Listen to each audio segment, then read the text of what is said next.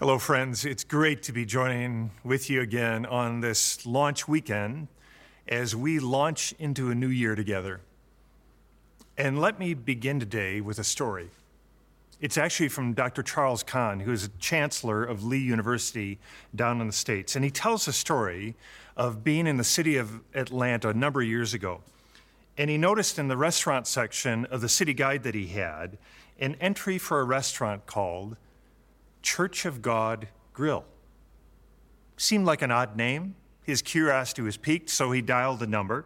A man answered with a very happy, Hello, Church of God Grill. So Dr. Conn asked the guy how the restaurant came to have such an unusual name. And the man explained, Well, we actually had a little church down here, and we started selling chicken dinners after church on Sunday to help pay the bills. And people loved our chicken. In fact, we did such good business, we finally decided to just cut back on, and finally, we eventually eliminated, we dropped our worship services. And then, after a little while longer, we just closed down the church and kept on serving chicken dinners. But we kept the name Church of God Grill. Now, I'd suggest that was a church that lost its focus and purpose which is a very easy thing to do. I mean, we can see similar principles at work in most of life, can't we? Truly. I mean, be it in our jobs or in our schooling, our family life, or our hobbies, our sports. Just the great benefit of having clarity of purpose and direction to know what we're doing here. Now, although we've been journeying through an unprecedented time for all of us, we're now moving into that transition from summer towards fall. Sorry about that. We're moving from a season of a new kind of summer holidays into the start of a new year at, at school, at work, and for us as we're gathering together. So, as we launch into this new year together, it seems fitting that we just start by asking, okay, so what are we doing here? I mean, I want each of us to be clear on this. So, really, whether you've been part of Southview for many years or this is your first time joining with us today, I want you to move into this coming year thinking, I know what Southview is launching into this year because we would love for you to join with us on the journey we're heading into. Okay, so what is the main thing for us as a church, the body of Christ this year? Because there can be a lot of confusion about even that. And there's so much we could say on this, but I'm just going to focus on three objectives, just three directional realities that really will guide us into this year. All right, so a first objective for us, a first guiding reality for us.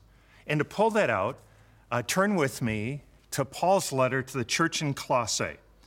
And the Apostle Paul wrote these words in Colossians chapter 1. And as we hear it, remember, friends, this is a word of God. And Paul writes there, beginning in verse 27 Christ in you, the hope of glory, him we proclaim, warning everyone and teaching everyone with all wisdom, that we may present everyone mature in Christ. For this I toil Okay, so as we launch into this year together, what's our starting point? What is our first directional reality? Friends, it's simply Christ. We proclaim Christ. I mean, Jesus is our focus. And for this, for Him, we toil. Okay, now that might seem obvious. In fact, you might be thinking, I mean, of course He is. We're a church. But I think it's easy to miss the mark on this. Because, as one author put it, that therefore means we do not proclaim just clever human insights. We do not firstly proclaim self improvement or stress management or life balance or career enhancement. We do not proclaim just a system of beliefs. We don't proclaim a political agenda. We do not proclaim a set of traditions. We don't proclaim the superior, superiority of church people over unchurched people, supposedly. We proclaim Christ. And we proclaim Christ because we believe he is the light of the world, that he is a creator and sustainer of all that exists, that he's the head of this church, that he is the kingdom bringer, he's a sin bearer, he is a death defeater, he, is a life giver. And we believe that to invite Jesus into a life, it touches a place in the human soul that nothing else can touch. So we are betting the farm. We are staking our lives. We are devoting ourselves fully to the crucified and resurrected carpenter of Nazareth. We proclaim Christ. That's what we do. I mean, that's our starting point. That's our first directional reality. Simply, it's Jesus. And therefore, this is our mission. You've perhaps heard us state it before, but this is what it is to lead as many as possible, therefore, to passionately follow Jesus. Just say that with me, would you? To lead as many as possible to passionately follow Jesus. That's what we're up to. So let me put it this way. If we come to the end of this year, like next August, and say, well, we've added multiple new ministries. We've improved our classroom space situation. We've met our financial budget. We've added more seating. We've kind of beefed up our website. We've involved greater numbers and, and wide programs. If that's the best we can say, and again, those are all good things, but if that's all we can say, we will have missed the mark. I mean, those things might be means to an end, but they are certainly not the end. They're not the primary goal for which we are aiming. But on the other hand, if we can come to the end of this year and can say, we have led, by God's grace, several hundred people along the pathway of either coming to first know and understand about Jesus, or turning in faith to Christ as their Lord, or growing in maturity as a follower of Christ and child of God, so that they're, they're now enjoying and living out and proclaiming the reality of new life in Christ, if we can say that, then we'll be able to say, okay, that is exactly what we wanted to be doing. We hit the mark. Because our first objective, our focus, is Christ. Therefore, that leads us to a second objective. Again, what are we called to do as the body of Christ? We are called, simply as we've said, to passionately follow Jesus. Or to put it another way, you could say, it is to form or be formed as disciples of Jesus. Okay, therefore, our second directional reality as we move into this year is simply this it's discipleship discipleship.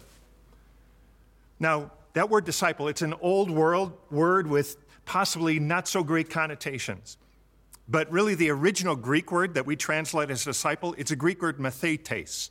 And, and mathetes, disciple in Jesus' day, that simply meant a student or really an apprentice.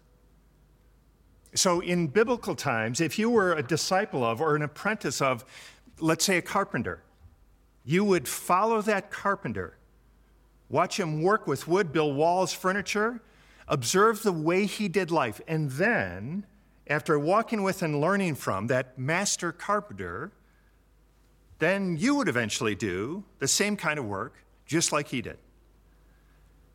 Okay, so if, if we have said, I want to follow Jesus, then we, friends, are apprentices of him. We're his disciples. And that's where we want us all to be heading. I mean, Jesus himself taught about the centrality of this discipleship often. In fact, listen to one thing he says about it. This is in the Gospel of Luke. In, in Luke chapter 14, Jesus says this as great crowds were beginning to follow him. Verse 27 Whoever does not bear his own cross and come after me cannot be my disciple. And so Jesus then goes on to say, therefore, you need to plan for, you really need to count the cost of following me because there is a cost to following me, Jesus says. And then he adds this in verse 33 So therefore, any one of you who does not renounce all that he has cannot be my disciple. So Jesus is saying, if there is anything that you should be clear and focused and intentional about in your life, it's following me. It's being my disciple. Okay, so what are we about this year and, and truly every year? Secondly, discipleship. Or to put that another way, being formed, transformed to live like Jesus. And if that sounds a bit overwhelming, maybe it sounds a bit intimidating, discipleship, living like Jesus? I mean, Jesus, he was a holy man. He was a prophet, teacher, Messiah, Lord. He was God in the flesh. Live like Jesus. Well, listen to what Jesus said about this. This is again in the Gospel of Luke, in Luke chapter 6, verse 40. Jesus said, A disciple is not above his teacher, but everyone, when he is fully trained, will be what? Like his teacher. Who's our teacher? Who's our rabbi? Who's our Lord? It's him. That's discipleship. Kind of just to try to put that a bit more succinctly, understand this discipleship is learning to live as Jesus would if Jesus was living my life. Let me say that again. Discipleship is learning to live as Jesus would if Jesus was living my life. Again, that, if that sounds intimidating or overwhelming, just begin with this love the people around you. Just start there. Now, you might hear all of that and you might already be thinking, okay, well, we need help even with that. We, we sure do. We need help with that. That's why it's encouraging to note what the Apostle Paul wrote in Romans chapter 12, in verse 2. Paul wrote this Do not be conformed to this world, but be transformed by the renewal of your mind. Because understand this discipleship isn't learning a bunch of facts or just head knowledge. Discipleship is about personal transformation through the power of the Holy Spirit. Now, beginning next weekend, in our online liturgy and an on site worship services, we're going to jump into Romans chapter 12 together to see how can we experience this kind of transformed way of living. So the new teaching series we're just calling kind of fittingly transformed. And I so hope you can join us as we walk through that in coming weeks. Now, if you're thinking, but I actually don't want to be transformed. I really don't want to change. I kind of am fine with how I am. Well, then you're probably in the wrong place.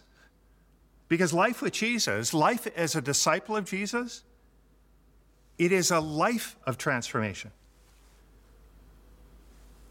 Okay, but you might be thinking, okay, discipleship is good. Yes, absolutely. But aren't we to be concerned with reaching out to others with the love and good news of Christ? Absolutely. So the question is what's the best way for us to do that? We believe that we're disciple growing in Christ so that we're equipped to go out with the love and good news of Christ. To put that another way, friends, our primary method of outreach is discipleship. It's being formed in Christ. It's, it's not primarily outreach programs that are going to do it for us, it is each of us being equipped as a follower of Jesus.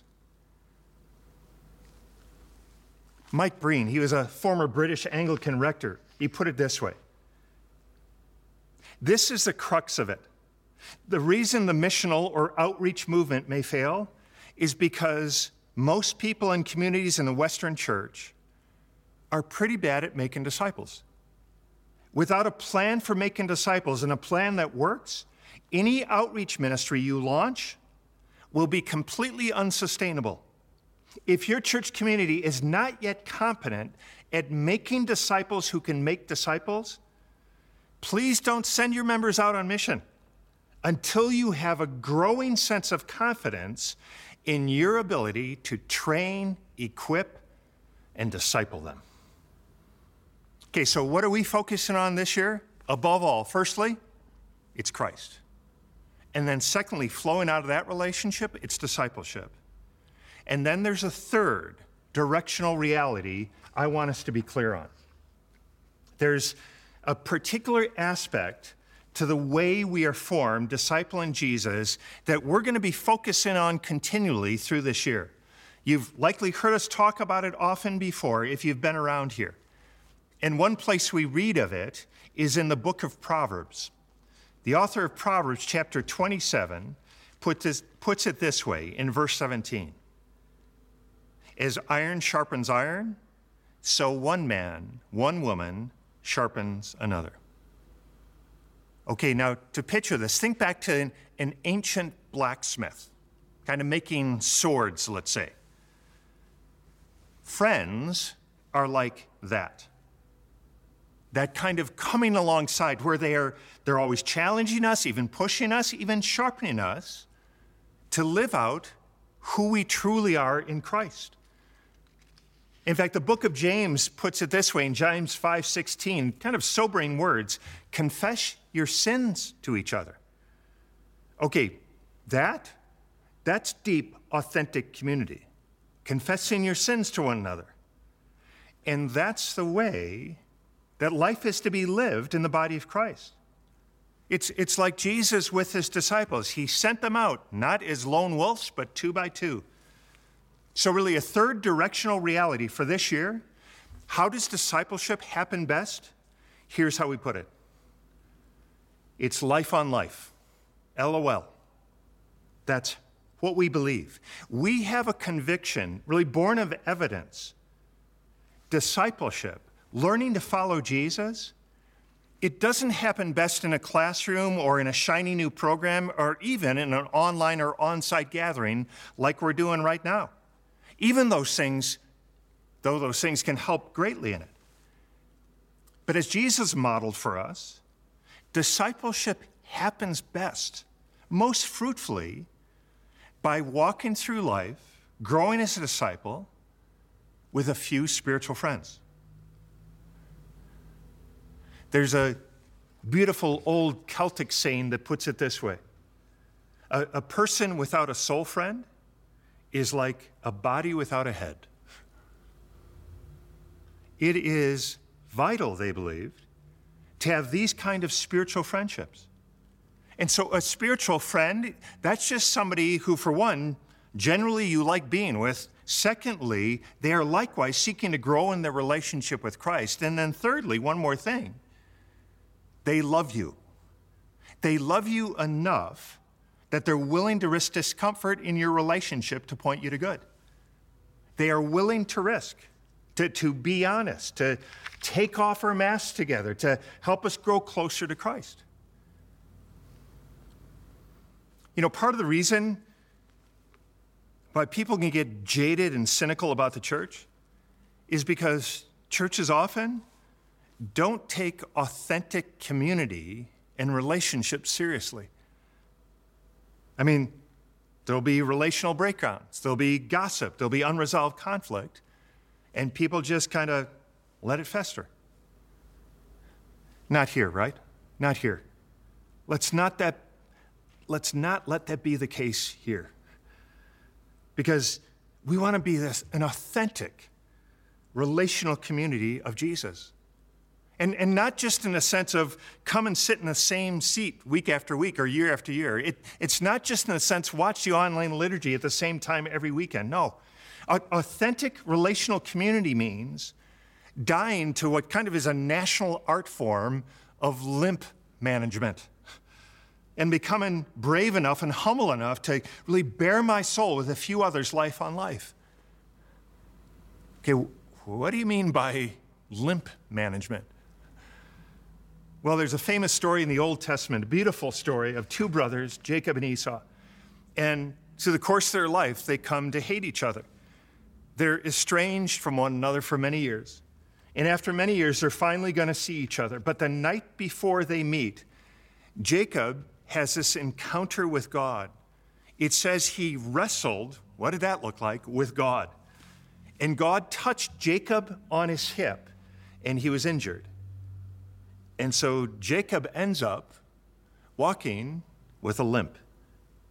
So the next morning, his brother Esau sees Jacob coming a long way off, but there's something different this time because now Jacob is limping.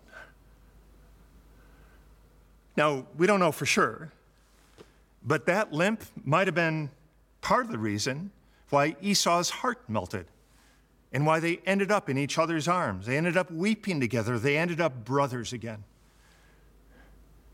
And the point being, friends, we each have a limp.